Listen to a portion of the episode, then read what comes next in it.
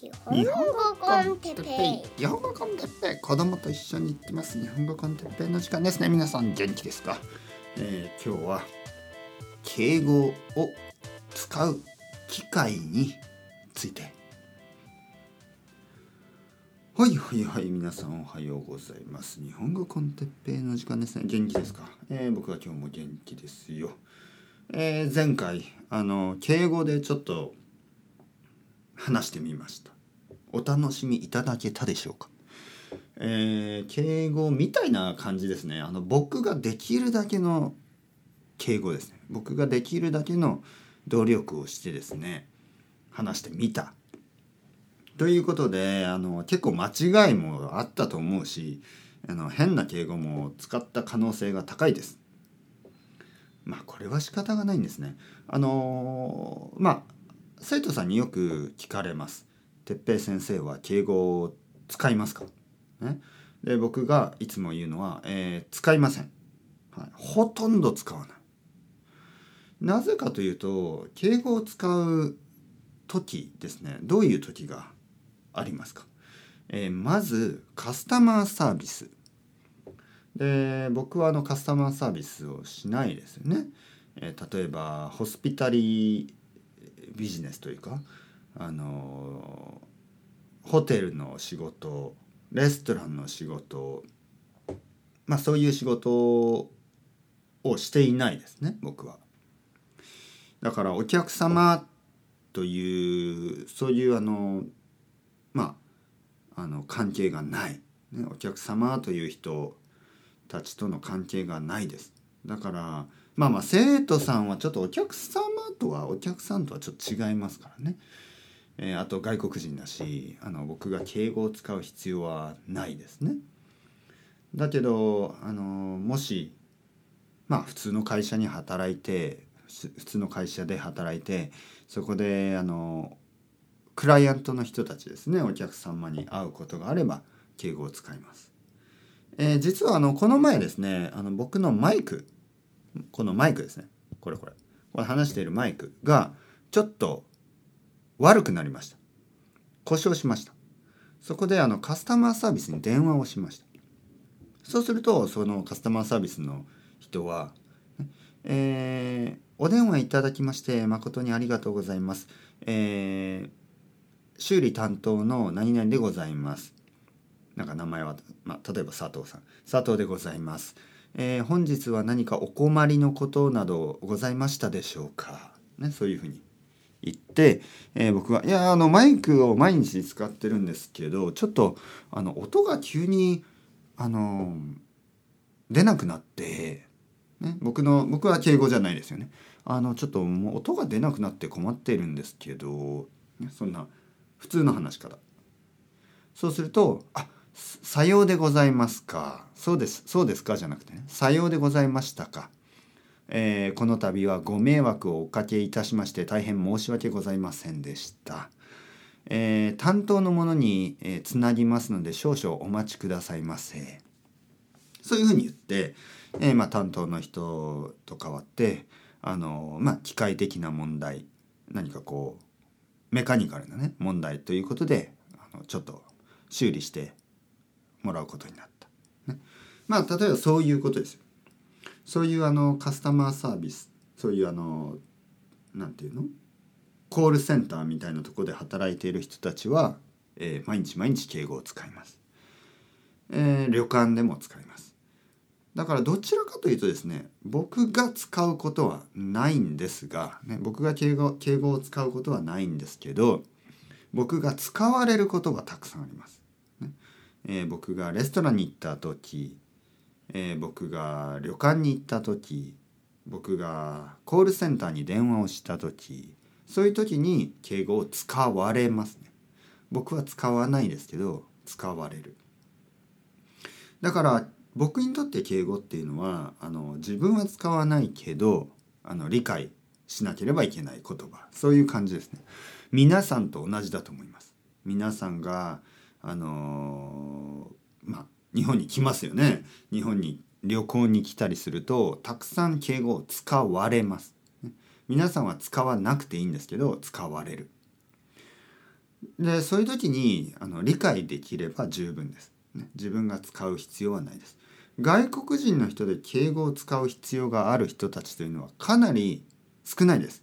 その人たちはこういう人たち。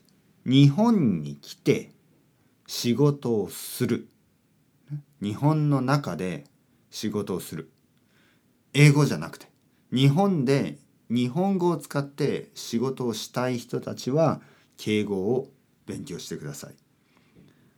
まあ厳密に言えば敬語を使えるように練習してください。ただそうじゃない人たちは理解できれば十分です。自分で使う必要はありません。でも理解できるように。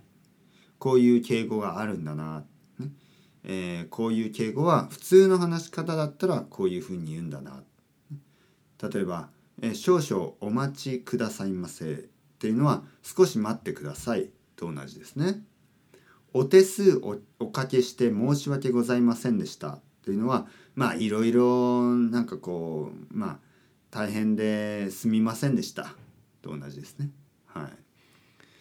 えー、何名様でございますか？は何人ですか？と同じだしあのお口に合いましたでしょうか？っていうのは美味しかったですか？とかと同じだしいわゆる日本語のパラフレーズですよね。あのこの敬語バージョンとあとは普通の丁寧語バージョン。まあ普通の言葉バージョン。これをパラフレーズできるように。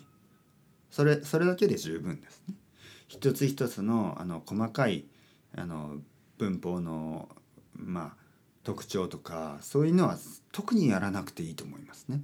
パラフレーズでたくさんたくさん敬語を聞くまあ練習をする、えー、そのためにいいのはあのやっぱりシリーズとかで日本のテレビシリーズで例えば会社のまあ人間関係例えば上司と部下でその部下の方はいつも上司に、えー、ボスですからね。上司にいつも敬語を使っています。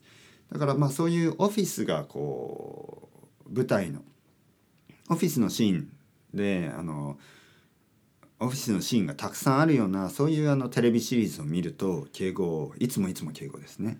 あとお客さんがよく出てくるようなものとか。えそういうまあほとんどのテレビシリーズは敬語はたくさん出てきますからあのそういうちょっと大人向けのあのテレビドラマとかを見るとたくさんの敬語が出てきます。子供向けのなんかこうアニメとかだとやっぱりあの敬語が少ないですね。あのポケモンとかを日本語で見てもほとんど敬語は出てこないと思いますね。ピカチュウあちらにあちらに新しいモンスターがおられます。あのピカチュウ様あの右手にございますのは新しいモンスターのあの隠れ家でございます。こちらにあのモンスターが隠れているようでございますので私がちょっと先に行って調査してまいります。そんなことは言わないですよね。はい。ピカチュウ多分右にあるのがあのうんモンスターの隠れ家だよ。僕が先に行って調べとくよ。みたいなそういう感じですまあまあまあ。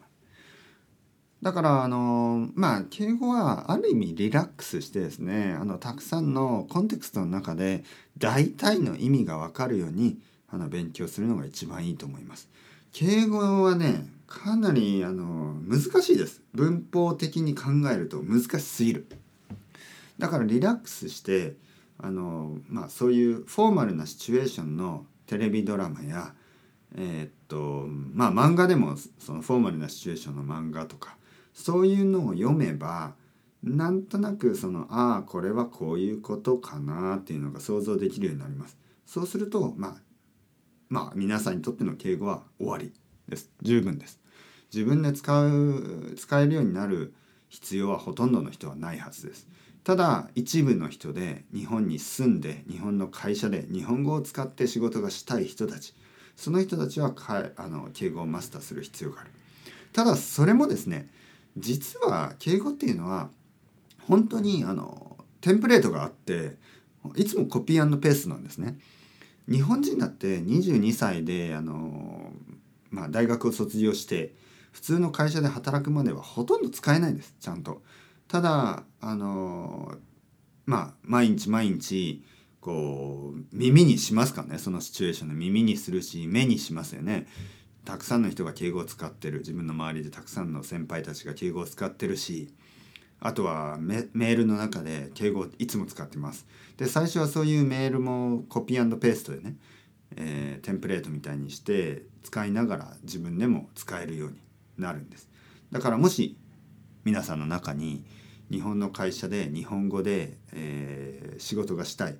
そういう人がいればあのまあまあ少しはもちろん勉強した方がいいですけど仕事の仕事をしながら仕事をしながらかなり敬語が上手くなるのであんまり心配しなくてもいいです。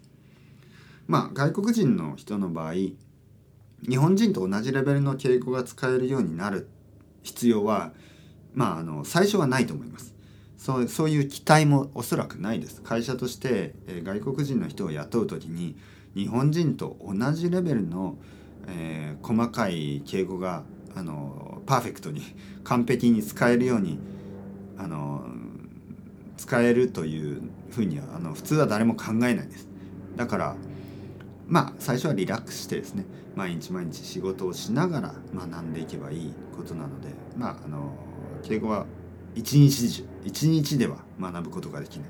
ローマは一日にしてならず。というねそういう言葉がありますけどそれと同じように、えー、日本語は一日にしてならず、えー、敬語は一日にしてならずですから敬語はリラックスしてあのたくさんその聞いてください。たくさん読んでください。というわけで今日も敬語について話してみました。それではまた皆さん ciao ciao。 hasta la またねまたねまたね。